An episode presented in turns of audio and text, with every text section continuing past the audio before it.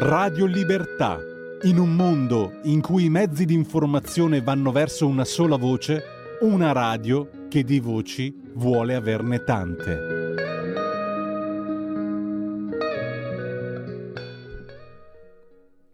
E come annunciavamo prima, do il benvenuto, il buongiorno ad Antonio Maria Rinaldi, eurodeputato della Lega, del gruppo Identità e Democrazia nel Parlamento europeo e con questo inauguriamo una conversazione che tendenzialmente avremo tutti i giovedì e della quale lo ringrazio. Grazie Antonio e buona grazie, mattina. Grazie, ma sono io che ringrazio voi innanzitutto, al contrario. Allora. Grazie.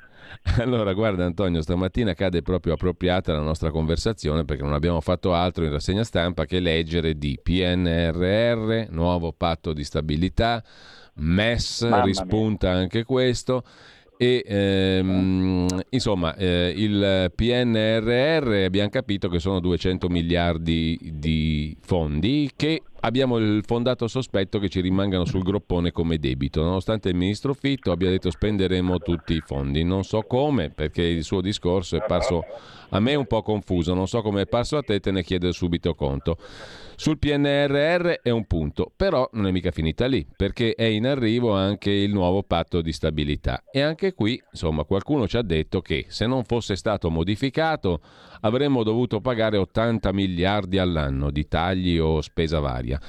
Se adesso invece col nuovo patto di stabilità modificato ancora tutto da definire, sono 9 miliardi all'anno di conto per noi per 7 anni, se tutto va bene, oppure 16 miliardi all'anno per 4 anni nella peggiore delle ipotesi. E uno dice, vabbè, 200 miliardi di debito di là, eh, altri 60 e passa miliardi eh, in 4 anni di debito di qui, ma non è finita, perché per accedere a questo ben di Dio tu devi anche sottoscrivere il MES, ci viene detto dall'Europa. Roma ora deve firmare per il MES, il meccanismo europeo di stabilità. Eh, e domani il ministro Giorgetti è al vertice di Stoccolma di cui si discuterà anche, eh, nel quale si discuterà anche di questo. Allora, sono tre botte una dopo l'altra, tali per cui a me viene da concordare con il capo economista della Banca d'Inghilterra, Peel, il quale ha dichiarato occorre accettare che siamo tutti più poveri. Mi sbaglio, Antonio? È caduta la linea proprio nel momento più giusto. Adesso vediamo di ricollegarci con Antonio Maria Rinaldi perché la domanda rimane lì appesa, anzi eh, è un'affermazione quella del capo economista della Banca d'Inghilterra. Occorre accettare che siamo tutti più poveri. Um, adesso dovremmo essere di nuovo in collegamento con Antonio Maria Rinaldi. Allora, um, Antonio, mi permettevo di formulare come forma... No, no, ho sentito tutto. Ho sentito sotto forma tutto, di eh, domanda ciò che ha stabilito invece il capo economista no, della Banca d'Inghilterra. Allora, è così? Eh. Che dici? Allora, allora facciamo, facciamo chiarezza. Innanzitutto quello che hai detto è correttissimo, quindi sottoscrivo pienamente. Facciamo dei commenti. Allora, per quanto riguarda il PNRR, eh, devo dire, ma lo dico sempre, che c'è stata un'aspettativa dal, fin dall'inizio. Vi ricordate, c'era il, il Conte 2, Mm. eh, si è data un'aspettativa come la pioggia di miliardi che ci dà l'Europa, eccetera, quando innanzitutto vanno chiarite alcune cose. Innanzitutto eh, non è che ci hanno dato questi soldi, hanno dato la possibilità all'Italia di poter chiedere fino a quella cifra, quindi non ci hanno dato assolutamente nulla. Eh, c'è un, um, si chiama una chiave di riparto, cioè un metodo con il quale sono stati assegnati eh, queste risorse nell'ambito del Next Generation e il criterio era eh, numero della popolazione, l'Italia ha 60 milioni, è il terzo paese dell'Unione Europea, e doveva tener conto anche della caduta del PIL eh, proprio per la pandemia. E siccome purtroppo l'Italia ha avuto una caduta del PIL più eh, severa, più importante rispetto agli altri, all'Italia aveva la possibilità, ha la possibilità di chiedere un importo superiore agli altri. Questo deve essere chiaro, chiarissimo. Eh, tanto per essere ancora più chiari, se fossi andato io in rappresentanza dell'Italia invece di Conte, e notoriamente io sono l'ultima ruota del carro, avrei ottenuto esattamente la stessa identica cifra, però attenzione, non sul conto corrente, la possibilità di poter utilizzare quella cifra. Dopodiché, per mezzo dei rispettivi piani nazionali, PNRR, si dovrà dare esecuzione eh, di, di, queste, di queste risorse, come dire, io le utilizzo per poter fare questo, questo, questo, secondo il regolamento che è stato emanato dal Parlamento europeo che indicava cosa ci potevi fare, da cosa non potevi fare.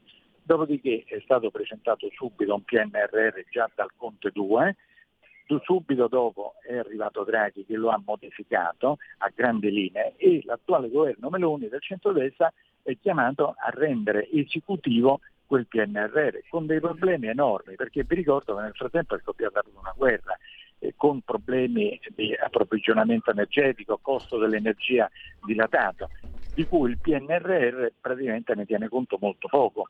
Allora la domanda che ci si fa eh, giustamente da più parti e in particolare da parte della Lega, ma è sì. obbligatorio prendere tutti questi denari perché vi ricordo che fra l'altro sono soldi a prestito che vanno restituiti in termini sia di capitale che di interesse, quindi cerchiamo di spenderli bene, non tanto per spenderli perché li dobbiamo spendere. Quindi se si fanno delle opere effettivamente utili ma ben vengano, ma se non abbiamo questa capacità rinunciamo, cioè questo è un discorso che mi sembra piuttosto ovvio. Fra l'altro vorrei anche dire una cosa, eh, molti comuni si sono concentrati su due o tre opere standard, in particolare quelli degli asili nido.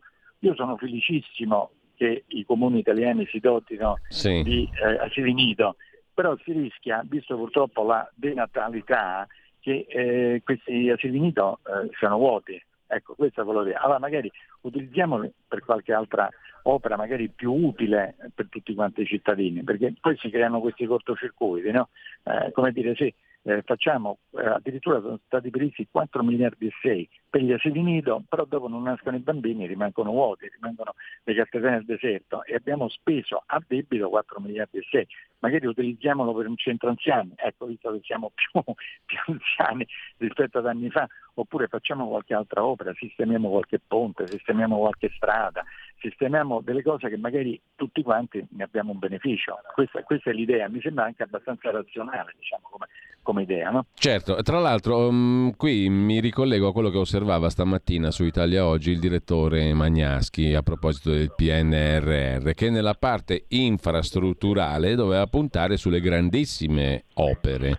Per certo, esempio certo. l'alta velocità ferroviaria Milano-Palermo, ponte sullo stretto compreso, Milano-Taranto, Genova-Roma, Napoli-Bari, oppure i mega politecnici con, ta- con i campus eh, concepiti su certo. scala nazionale, a Napoli il digitale, a Bari il gestionale e via dicendo. E poi fa un altro esempio Magnaschi, sempre al sud, enormi dighe, non i laghetti per il pediluvio, come si è arrivati a proporre con logica di campanile. E tra l'altro abbiamo anche le conoscenze e le imprese per fare questi grandi progetti. No? L'italiana WeBuild sta realizzando in Tagikistan la diga più alta del mondo, in Africa una sul Nilo azzurro per soddisfare il fabbisogno elettrico di tutta l'Etiopia e quindi a maggior ragione sarebbe in grado di costruire qualcosa di buono per il nostro mezzogiorno eh, se si fosse voluto. Um, ma il problema è che anche volendolo qua non si riesce a fare niente. Questo è il punto.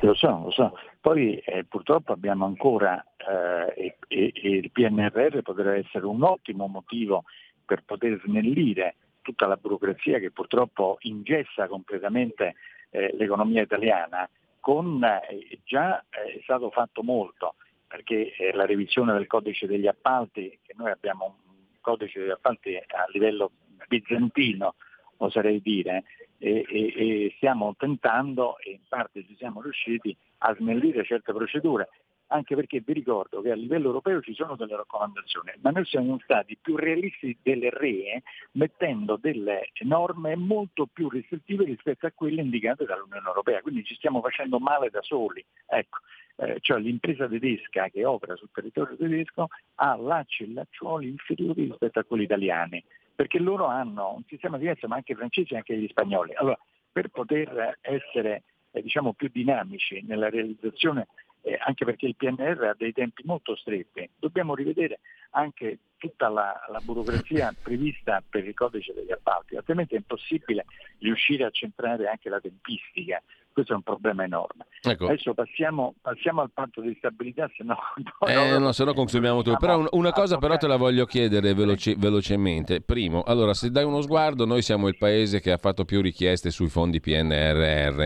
Gli altri paesi, sì, pochissimo e niente. Il secondo mi sembra che sia la Romania, ma per cifre dieci volte o, o più inferiori alle nostre. Mi domando il perché. Eh, ma il motivo è semplicissimo l'abbiamo detto prima, i fondi presi con il programma eh, Recovery, va bene, eh, Recovery Plan, sono risorse a debito, cioè sono soldi a debito mm. con tanto di eh, restituzione del capitale e degli interessi. Gli altri paesi hanno fatto un ragionamento semplicissimo, hanno detto debito per debito, tanto vale che lo contraggo direttamente io sul mercato andandomi a finanziare con l'emissione di titoli eh, pubblici, quindi hanno messo il loro BTP, il loro CCT sì, sul mercato. Sì. Perché? Perché in quella maniera hanno meno condizionalità di quelle previste invece dall'Unione Europea per l'erogazione di questi fondi. Cioè, come dire, visto che è un debito, allora tanto vale che lo contraggo direttamente, eh certo. non per mezzo dell'intermediazione dell'Unione Europea che mi chiede delle condizionalità difficilissime,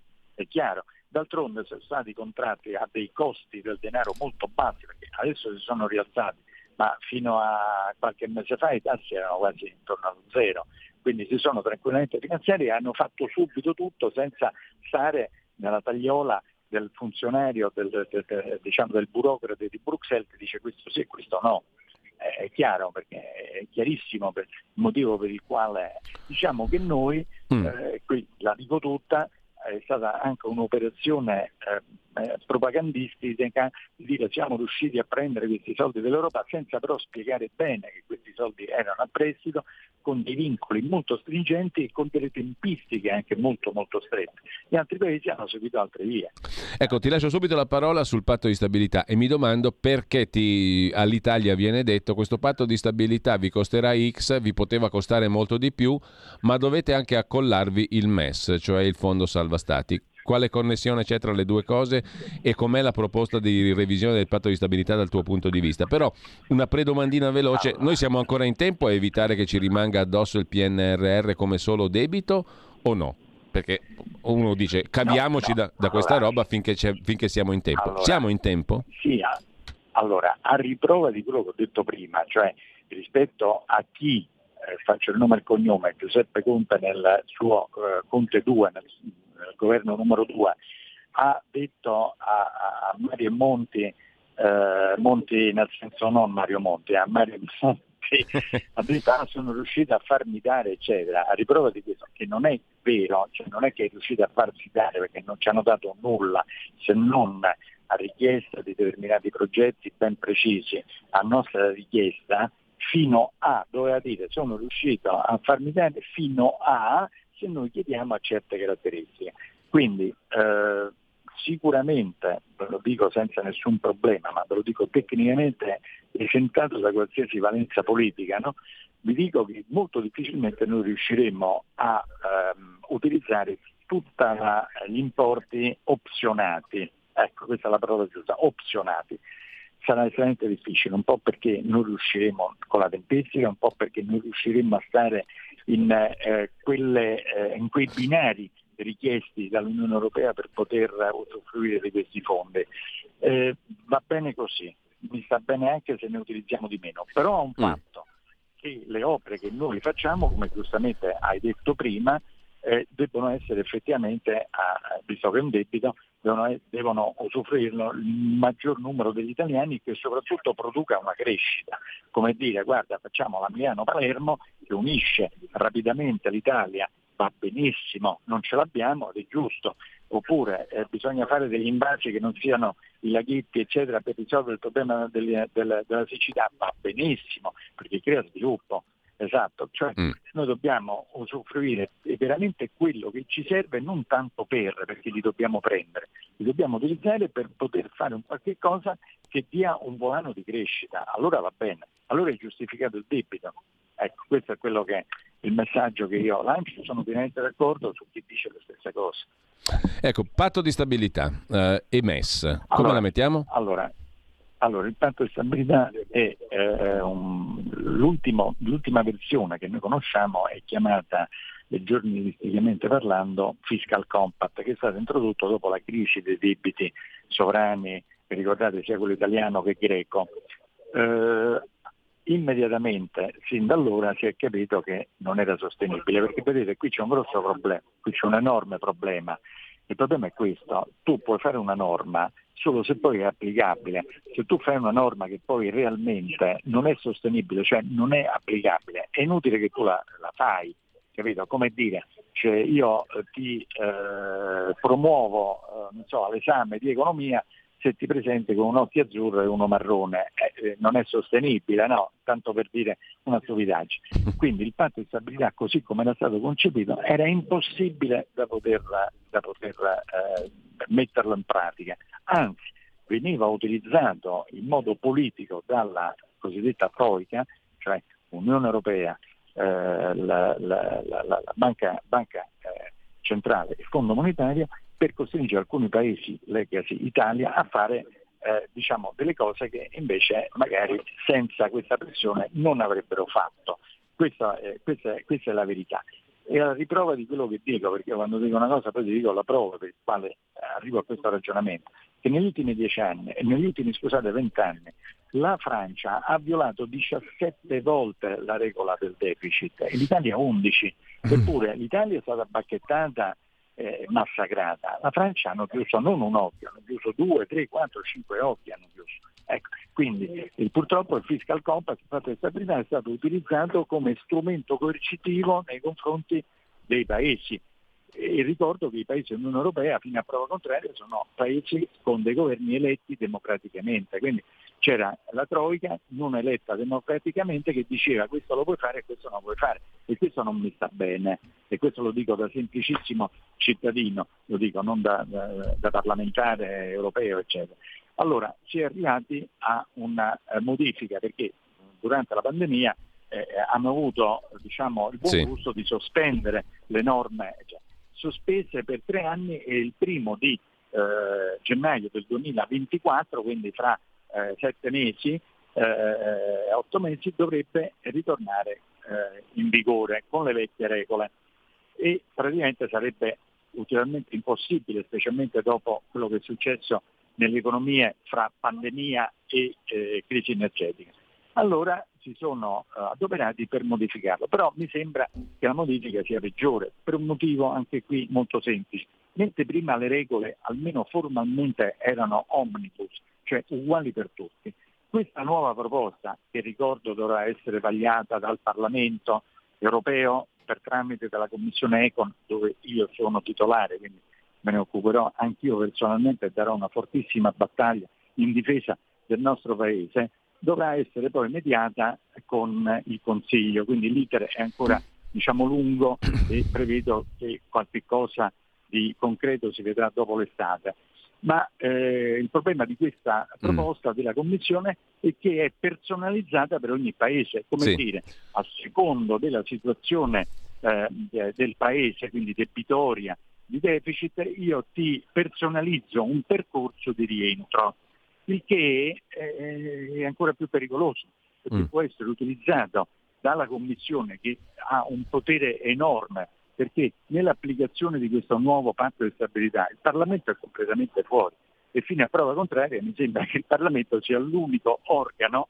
eh, eletto dai cittadini, quindi dovrebbe avere anche un minimo di, di voce, mentre invece se ne occuperebbe sì. solo la Commissione. E ritorniamo a quello che dicevo prima, eh, praticamente eh, se il governo eh, di quel paese è amico, fra virgolette, eh, del, del, del, dei padroni del vapore eh, dell'Europa va bene. Se quel governo non è amico eh, oppure non è troppo amico eh, del, del, delle istituzioni europee viene massacrato. Ma sto dicendo delle cose ovvie che l'abbiamo visto negli anni che è così, cioè a secondo della persona che, eh, de, del colore della persona che va eh, in rappresentanza del paese gli dicono sei bravo o non sei bravo. E questo, questo, è il grosso pericolo. Fra l'altro, quello mm. che tu hai detto bene, si rischia fino a 9 miliardi all'anno aggiuntivi in più per poter correggere il, la, la, la, uh, i conti del paese per quanto riguarda l'Italia. Cioè noi saremo chiamati a mettere le mani in tasca, tanto per dirlo in maniera molto semplice, con eh, tagli fiscali, nuove tasse, per circa 9 miliardi all'anno in più di quelli che già noi paghiamo, solo per correggere il deficit, il che mi sembra una follia in questo momento. È come dire io mi sto leggermente rialzando la testa sì. dopo le mazzate degli ultimi tre anni e come inizio a tirare sulla testa me ne dai subito un'altra mazzata. Ecco, questo è un po', non so se sono stato chiaro. Molto chiaro. C'è, una, c'è, un ascoltatore, Antonio, che scrive, aveva ragione, Bagnai ci faranno indebitare, poi come la Grecia verranno a fare la spesa come al Lidl, paghi uno e prendi due. Il che mi dà l'occasione anche di ricordare a proposito mi permetto, del... Però mi permetto di dire mm. una cosa. Eh, alla Lidl vendono robaccia e l'Italia invece è in, è in vendita roba buona. Ecco, appunto. Questo dire. Questo, eh. No, a, a, proposito di Bagnai, a proposito di, a proposito di Bagnai e di altri, voglio ricordare a questo punto, visto che credo tra poco dobbiamo salutarci perché sei in prossimità del volo, eh, che c'è un, in previsione venerdì 28 aprile un'altra tappa delle, delle, degli incontri dedicati alle politiche per un mondo nuovo. In questo caso a Siena, venerdì questo, 28 aprile alle ore, alle ore 18, con te, con Claudio 18. Borghi, con Bagnai e con altri. Ecco, la domanda, sì. come avrebbe detto detto qualcuno, sorge spontanea, ma in questo quadro sono possibili politiche per un mondo nuovo come da vostro incontro? Noi ce la mettiamo tutta e auspichiamo che il prossimo anno, che ricordo ci sarà il rinnovo del Parlamento europeo e quindi di tutta la governance eh, dell'Unione europea, compresa la Commissione, speriamo che ci sia un'inversione a 180 gradi rispetto all'attuale.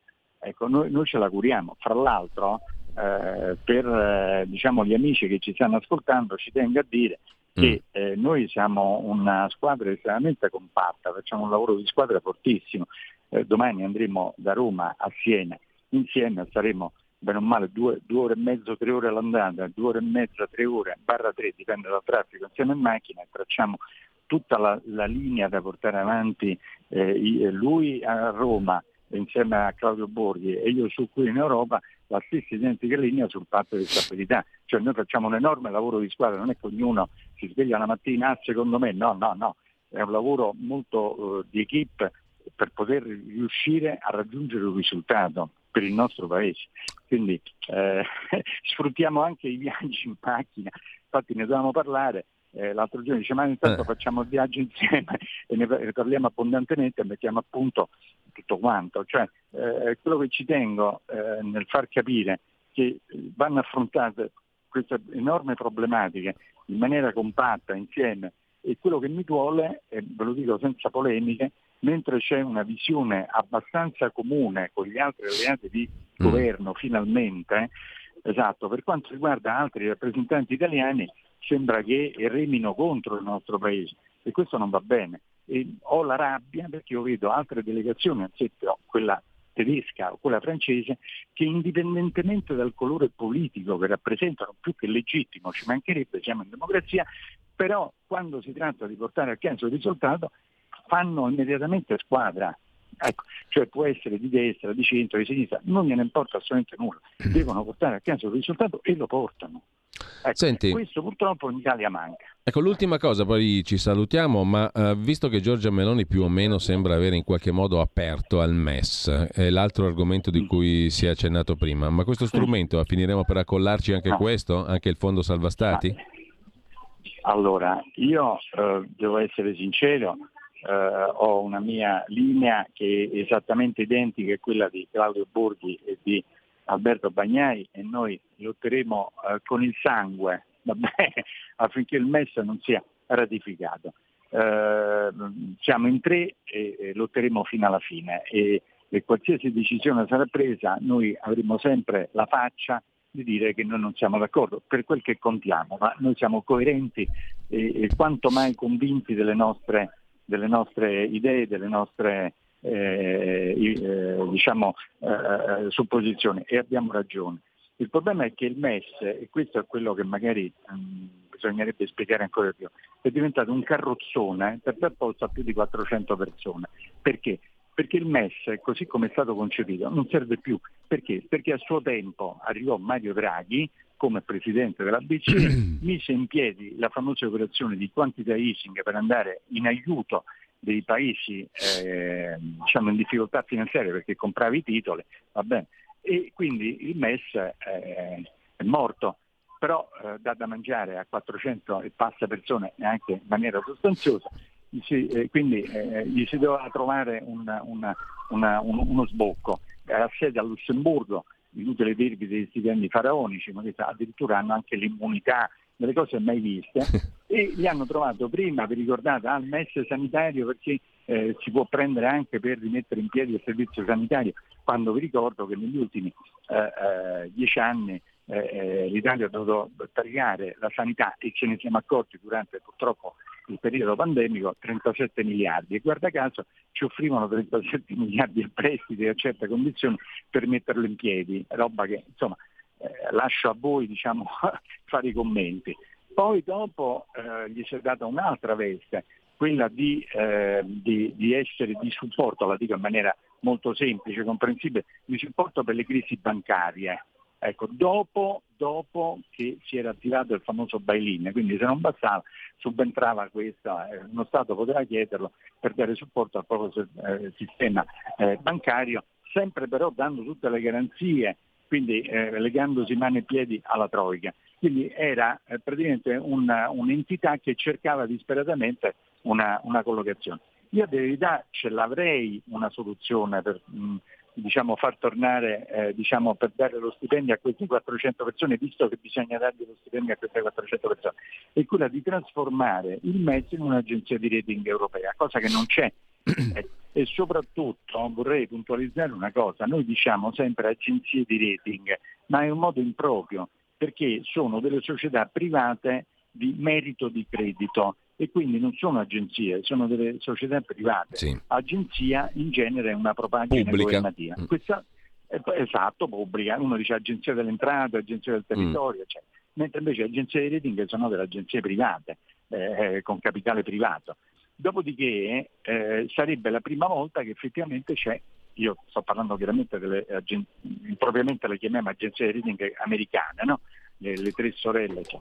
mentre invece con il MES trasformato, eh, la struttura del MES trasformata in un'agenzia di rating sarebbe veramente effettivamente un'agenzia perché è una propagine di un'istituzione pubblica come, come eh, l'Unione Europea ecco, e, e, e, avrebbe una sua funzione. Ecco. Sarebbe un'ottima cosa. Io l'ho lanciato già tantissimi anni sì, fa, neanche sì. rispondono, magari qualcuno eh, ripeto, sono sempre l'ultima ruota del carro, se qualcuno magari rispolvera l'idea sarebbe bene per tutti, compresi i funzionari del MES che trovano una loro allocazione definitiva. Ecco. Eh, allora, vengono tutti famiglia, come si dice. allora, io ringrazio intanto Antonio Maria Rinaldi per questa conversazione. Riprenderemo settimana prossima, giovedì prossimo, Antonio, anche questa, questa questione. Vogliamo fare un passaggino su Di Maio, velocissimo? Sì, questo te lo voglio, te lo, te lo posso, se te lo posso chiedere te lo chiedo volentieri perché questa nomina di cui si discuteva da tempo allora. alla fine si è tradotta in atto. Verrà inviato nel Golfo allora. Persico Persico?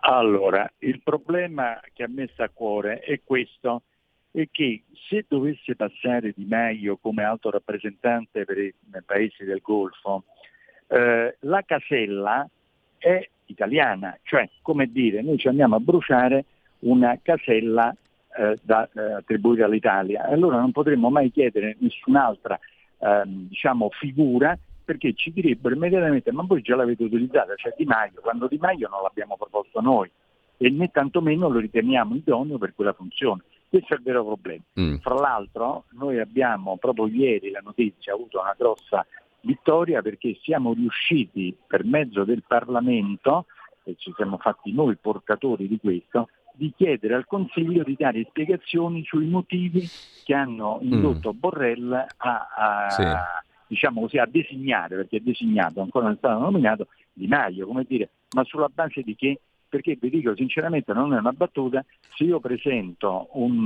ragazzo laureando, non laureato, laureando, con il curriculum di Di Maio, scrivendo invece Di Maio, eh, Mario Rossi, non viene accettato dal Parlamento europeo. Ecco. Quindi noi anche per provocazione eh, abbiamo presentato una lista di giovani laureati italiani con un curriculum superiore a quello di, eh, di Maio e abbiamo chiesto a Borrell perché non hai valutato anche questi giovani dieci italiani che hanno, eh, no, per provocazione, tanto per dire. Allora vuoi allora, vedere che ha ragione chi dice che è un pegno pagato a Draghi? Certo, è un pegno sicuramente. Io non sono né complottista né vado a vedere, oddio, c'è. Però mi sembra questa volta estremamente palese. Evidentemente quella scelta che fece nel maggio del 2022, un anno fa, sul fatto di rompere con 5 Stelle e fare quell'altro soggetto politico, perché evidentemente c'era chissà qualche finalità, allora è vero. È vero. Eh, devo dire, eh, in questo fa onore, eh, lo dico come battuta a Draghi, che mantiene, mantiene gli impegni, ecco, evidentemente. Però sarà, sarà, interessante, sarà, interessante, Antonio, capire quello che voi avete chiesto, cioè la risposta a quello che voi avete chiesto, sulla base di che? No, allora, eh, Borrell per me ha le caratteristiche, benissimo. Allora tu vieni eh, in appunto, aula appunto, e ci si spiega. Ci spieghi i motivi e poi chiediamo anche un'audizione di Di Maio per dire sei all'altezza eh, molte cariche pubbliche di alto livello in Italia, eh, procedura che la persona eh, candidata si presenti in Parlamento o in commissione specifica alle domande dei, dei, dei, membri della commissione per dire vediamo se tu, non dico un esamino, ma quasi, no? come dire sei in grado, hai le caratteristiche eccetera, le, le vogliamo testare. È anche giusto. Vediamo anche noi, venga in aula, in commissione e testiamo se Di Maio è in grado di poter svolgere questo ruolo. No? Eh, mi sembra più che legittimo. No? Sarà interessante. Una specie di colloquio di, mm. pre, di preassunzione. No? È normale, no? altrimenti ci ritroviamo uno che non è in grado di svolgere una, diciamo una funzione così delicata. Anche noi quando veniamo assunti, facciamo i colloqui di lavoro, ci valutano no? e noi chiediamo come Parlamento, chiediamo caro Consiglio, vieni tu Borrell, ci spieghi il motivo per il quale la scelta è andata su Di Maio e vogliamo anche Di Maio qui in audizione e gli facciamo un po' di domande per vedere se almeno sa dove sta il Medio Oriente, non lo so. Bene, sarà interessante. Io ti ringrazio Antonio. Guardate, vi posso garantire, vi do la, eh, ve lo posso garantire che se dovesse avvenire mi riservo io qualche domandina, mi arroto la lingua. Beh, quando uno fa la, eh, eh, eh, va bene. Lo manderemo, eh, manderemo in onda. No, no, ce la seguiremo ma anche perché sarà interessante. sarà interessante. Ma ce ne saranno pure più bravi di me nel fargli domande, eh, per carità, ci divertiamo. Vediamo esatto, eh, perché questa storia deve finire. Noi siamo per la meritocrazia, specialmente per un ruolo così delicato si spende il nome dell'Italia, almeno mandiamo una persona in grado di poter eh, gestire nel miglior modo e non credo francamente che la scelta sia stata ottimale, nell'interesse non solo del nome dell'Italia ma anche dell'Unione Europea, in quelle zone poi così diciamo particolari. Ecco. Quindi eh, è molto importante mandare delle persone molto molto molto, molto preparate. Ecco. Bene, allora io ringrazio Antonio Maria Rinaldi, ci diamo appuntamento no, come io, minimo alla prossima settimana. Sono io che ringrazio sono io che ringrazio sempre voi. Scusatemi se ogni tanto mi faccio prendere dalla foga, però eh, il mio compito è quello di difendere questo paese in cui credo ancora fortemente e purtroppo qui a Bruxelles e Strasburgo lo vedo sempre messo da parte, il che mi fa eh, notevolmente arrabbiare, quindi io ce la metto tutta. Non so se ci riesco, ma perdonatemi, la buona volontà almeno c'è. Al ecco, prossimo giro sentiamo qui, no? anche le ascoltatrici e gli ascoltatori con più calma e Ma intanto... piacere. E intanto grazie. E a presto. Buon, lavoro, buon lavoro buona giornata e grazie. buon lavoro anche ad Antonio grazie. Maria Rinaldi. Grazie. Piccola pausa e poi un piccolo focus anche su alcune delle cose che abbiamo detto prima. Tutte le domeniche, dalle 8 alle 10, la rassegna stampa del giorno e alcuni dei fatti principali della settimana che si è appena conclusa, con ospiti e telefonate in diretta. La domenica mattina non perdere contatto con la realtà su Radio Libertà, senza filtri né censure.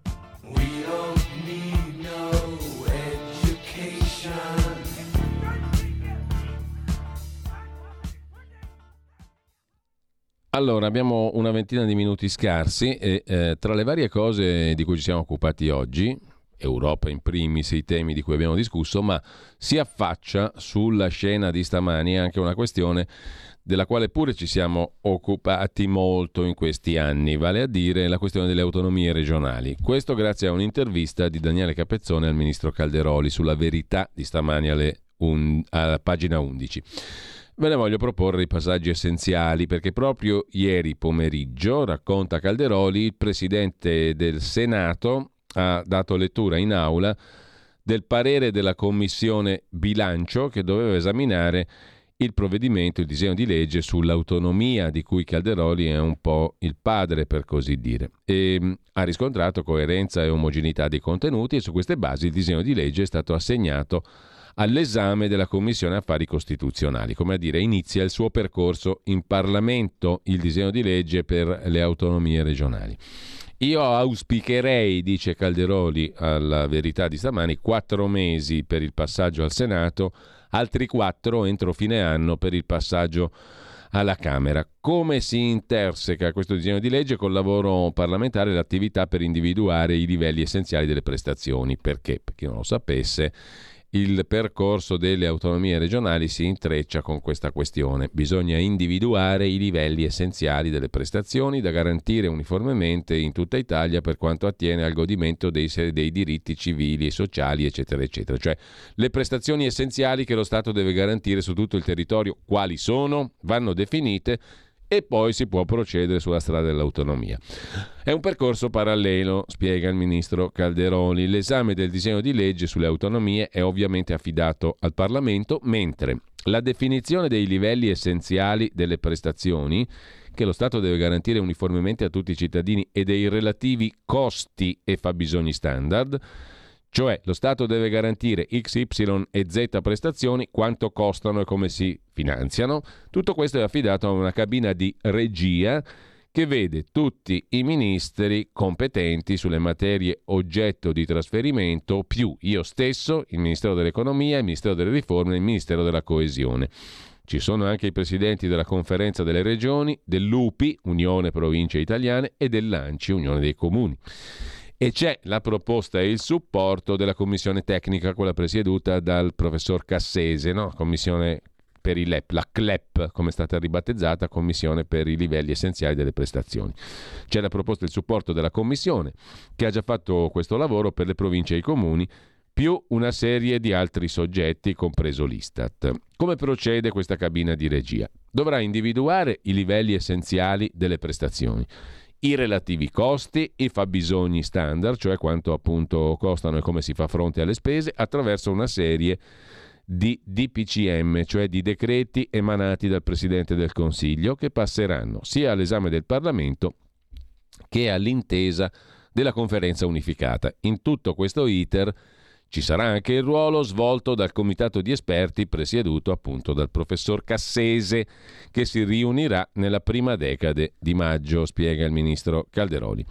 Ci sono state dichiarazioni polemiche da parte del presidente dell'Emilia Romagna Bonaccini, il quale però era stato promotore mh, di questa spinta per la riforma ha fatto a inizio mandato, ho fatto, dice Calderoli, chiedo scusa, come ministro, a inizio mandato riunioni con le tre regioni che avevano sottoscritto le pre-intese nel 2018 all'epoca del governo Gentiloni. Per il Veneto partecipava Zaia, per la Lombardia Fontana, per l'Emilia Romagna un sottosegretario ad hoc ed era il più autonomista di tutti, racconta Calderoli. Perché la retromarcia del presidente Bonaccini, che è diventato anche presidente del PD?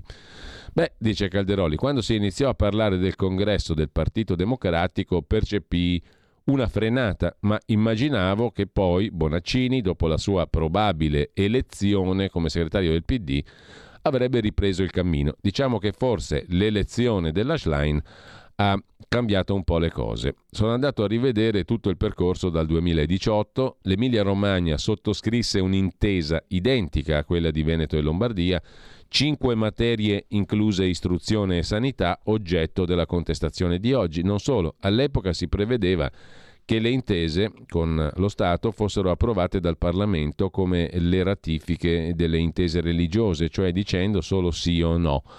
Il nostro procedimento è molto più garantista verso il Parlamento e non finisce qui.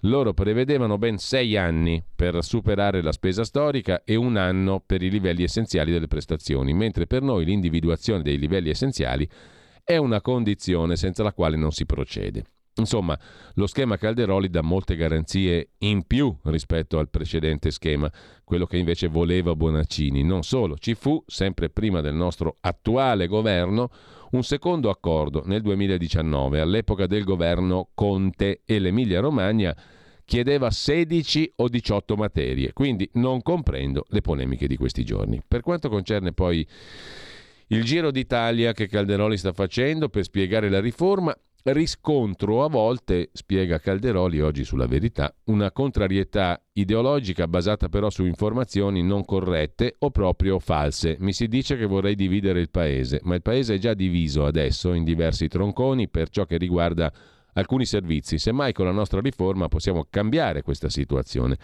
Mi si dice ancora che il Sud potrebbe essere penalizzato, ma il Meridione è penalizzato oggi se si prende la percentuale del prodotto interno lordo pro capite di un cittadino del mezzogiorno nel 1950, era il 52% del valore nazionale. Negli anni 60 è salito sopra il 56% e poi si è ristabilizzato intorno, sopra il 60, chiedo scusa, e poi si è ristabilizzato intorno al 56%. Questo ci dice che la politica non ha lavorato bene. In alcune regioni si deplora la situazione esistente, ma si dice no al cambiamento. Da parte di alcuni cittadini è come se si accettasse questo stato di cose. Sto male, ma è meglio rimanere così. Ma io desidero, spiega Calderoli nell'intervista alla Verità, portare avanti un'operazione verità. Ci sono effettivamente regioni del sud sottofinanziate in misura minore di quanto a volte si dica, ma ci sono anche regioni del nord sottofinanziate che però assicurano, penso al Veneto, servizi di qualità ai cittadini. Perciò voglio far emergere i numeri veri, in modo che ogni cittadino possa dire ai suoi governanti perché ricevete le stesse risorse della regione dove sono costretto a spostarmi per essere curato, ma non riuscite a garantirmi un servizio accettabile? Ieri il quotidiano Il Messaggero di Roma parlava di un documento elaborato dal Ministero guidato da Calderoli dedicato a un'analisi comparativa dei sistemi che sono in vigore in nove paesi. Certamente, dice Calderoli, ho incaricato docenti di diritto internazionale, esperti di politiche comunitarie e il mio consulente diplomatico di esaminare la situazione di diversi paesi. Effettivamente è emerso un interesse per il funzionamento delle comunità autonome spagnole. Qualcuno solleva preoccupazioni rispetto al meccanismo per cui le comunità locali potrebbero trattenere quote di tributi, come fanno Trento e Bolzano, che pure resterebbero teoricamente di titolarità dello Stato centrale. Ebbene, non comprendo questi timori, dice Calderoli. Noi parliamo di compartecipazione ai tributi erariali per le funzioni da delegare. Già oggi la sanità si finanzia con l'IRAP e con la compartecipazione all'IVA e quanto alla Spagna una quota elevatissima della compartecipazione va ai fondi di perequazione per affrontare le diversità territoriali.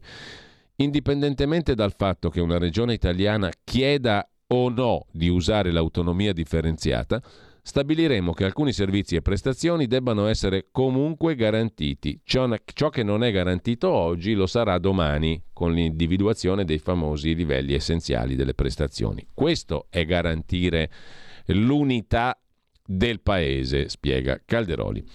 A un livello più vicino ai cittadini si può fare una gestione migliore e magari anche tagliare le tasse, cioè Andare verso l'autonomia regionale significa anche tagliare le tasse? Già oggi, risponde Calderoli, spesso le regioni gestiscono la spesa meglio dello Stato. Dal 2011 a livello statale la spesa per il personale è cresciuta dell'1,3%, a livello regionale è scesa del 10%. Per ciò che riguarda l'acquisto di beni e servizi, a livello statale c'è stato un più 14%, a livello regionale meno 15%, quindi una differenza complessiva del 29%.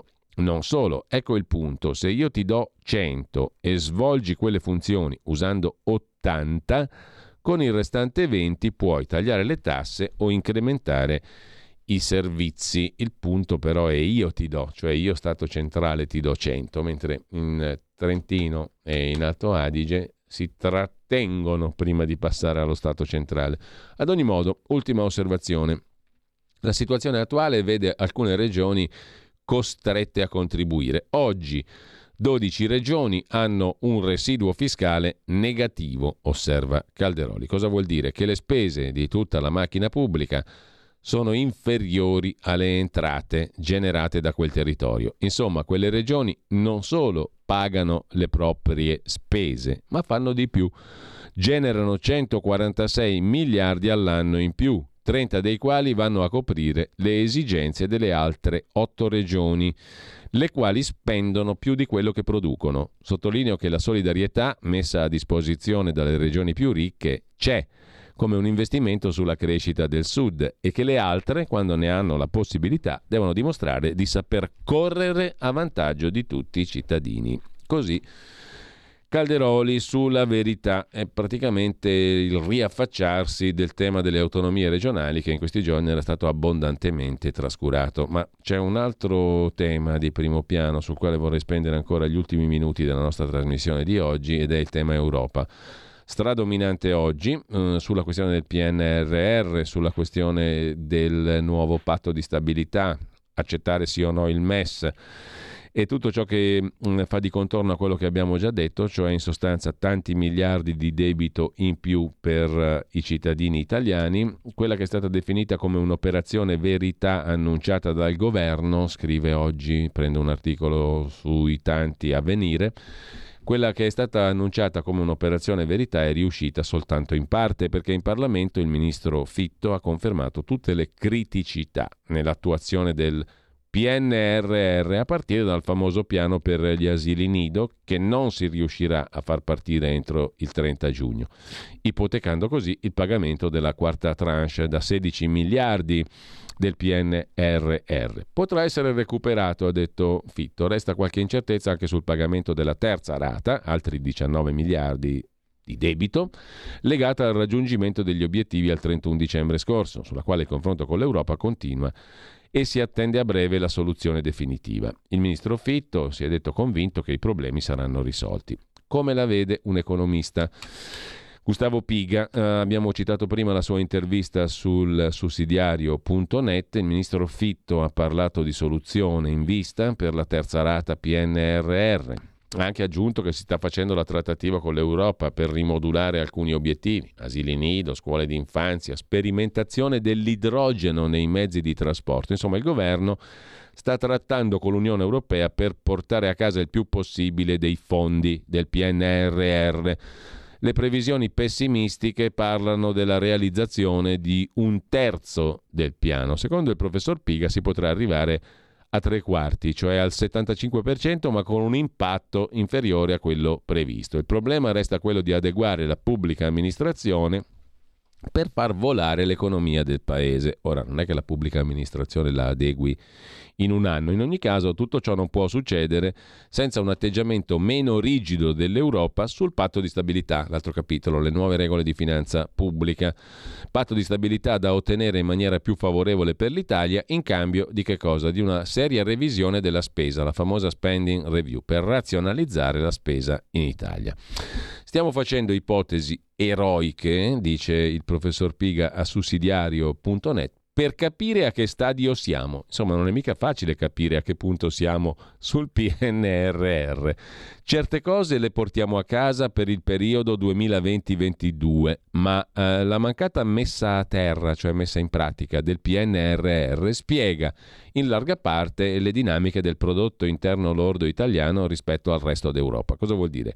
Che se l'Italia dal 2020 al 2023 è cresciuta al 2%, quando l'area euro è cresciuta al 3, l'America al 6 e il mondo all'8, beh insomma qualcosa vorrà dire, questo malgrado la presenza del PNRR, beh vuol dire che qualcosa non è andata bene perché siamo cresciuti come Italia meno dell'area euro, meno dell'America e quattro volte meno del resto del mondo. È vero che il governo spera di recuperare dal 2023 al 2026, ma le migliori stime che abbiamo dicono che chiuderemo il PNRR a un terzo della messa in pratica rispetto a quanto dovuto. E questo è terrorizzante, dice il professor Piga. Immagino che questo sia il riferimento che il governo vuole assolutamente evitare. Qual è il motivo dell'incapacità di sfruttare il PNRR? Va detto, a giustificazione di questo governo e dei precedenti, che chiedere alle macchine amministrative di adeguarsi a piani così stringenti è complesso. Le responsabilità di questi ritardi sono da individuare nell'incapacità di progettazione, appalto e monitoraggio nello svolgimento delle opere. Hai detto poco. È da tempo che ne parliamo, dice il professor Piega. Quando è arrivato il PNRR avevamo detto subito che senza strutture organizzative competenti, cioè una pubblica amministrazione fatta di giovani bravi e di esperti strapagati, non ce l'avremmo mai fatta. Avevamo guardato con terribile preoccupazione allo stanziamento di pochissime briciole, mi sembra 750 milioni di euro su sei anni, 200 euro a dipendente, per i nostri pubblici dipendenti, assunti poi a tempo determinato con metodi di selezione che fanno venire i brividi. Quando si seleziona con domande a risposta multipla, succede quello che è successo, cioè prendiamo personale che in larga parte dopo pochi mesi abbandona. Insomma, abbiamo assunto gente nella pubblica amministrazione che potevamo fare a meno di assumere. Abbandona perché non è pagato abbastanza? Sicuramente sì, se parliamo degli esperti, mentre credo che non siano stati selezionati giovani bravi perché i requisiti per partecipare erano troppo alti. Per di più, gli esperti che abbiamo preso non sempre sono esperti, perché come fai a selezionarli con domande a risposta multipla? E questo in un contesto in cui le piante organiche gridano vendetta nella pubblica amministrazione per tutta l'ostilità che ci ha caratterizzato in questi dieci anni e ci ha portato a essere il paese col più basso numero di dipendenti pubblici per popolazione e il paese con l'età media più alta dei dipendenti pubblici. Un chiaro segno della mancanza di investimento in capitale umano di cui è corresponsabile anche l'Europa perché negli anni non ha mai guardato alla revisione della spesa come madre di tutte le riforme. Certo è anche colpa nostra che non l'abbiamo mai voluta attuare, insomma abbiamo una pubblica amministrazione che non è all'altezza del PNRR.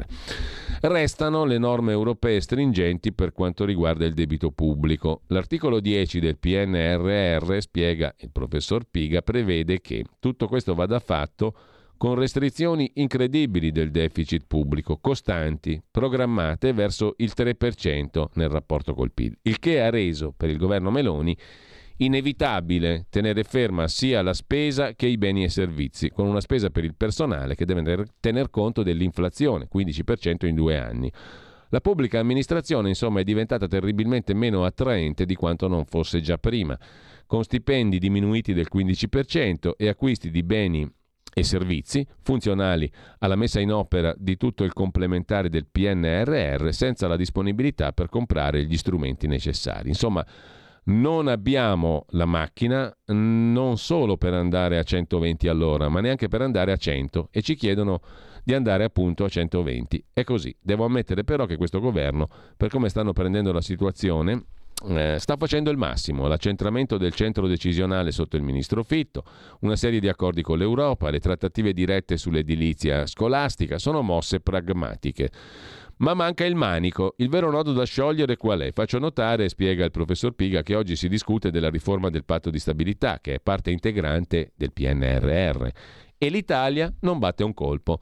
È un dialogo o battaglia tra Commissione europea e Germania, che ha fermato la proposta, problematica per l'Italia, di creare paesi di serie A e di serie B e ha chiesto regole uguali per tutti, salvo poi aggiungere una visione completamente austera dei conti pubblici da parte della Germania. L'Italia non batte un colpo su qualcosa che da dieci anni sta determinando il futuro del paese, che sta scomparendo in termini economici.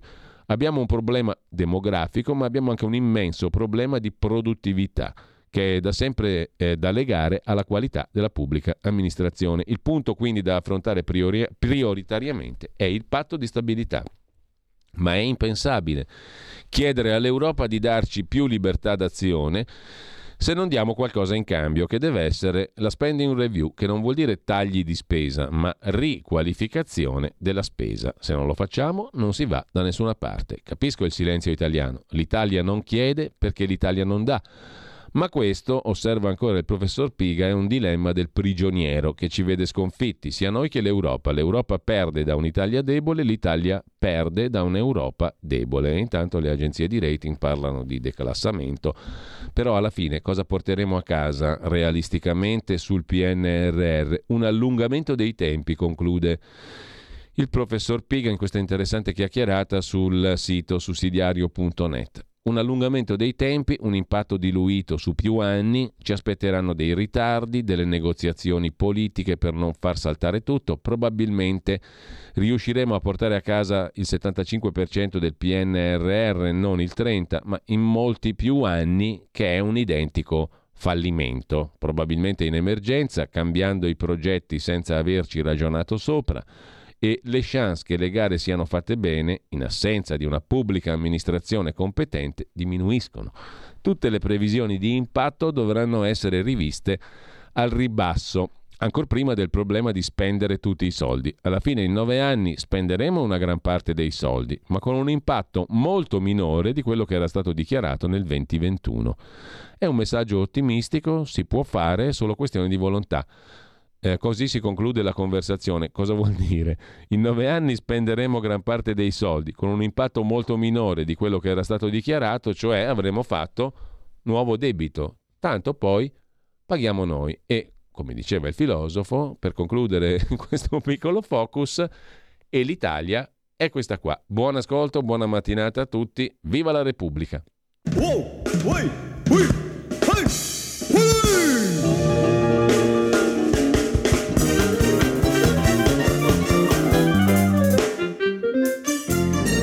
Perché la terra dei cacchi è la terra dei cacchi.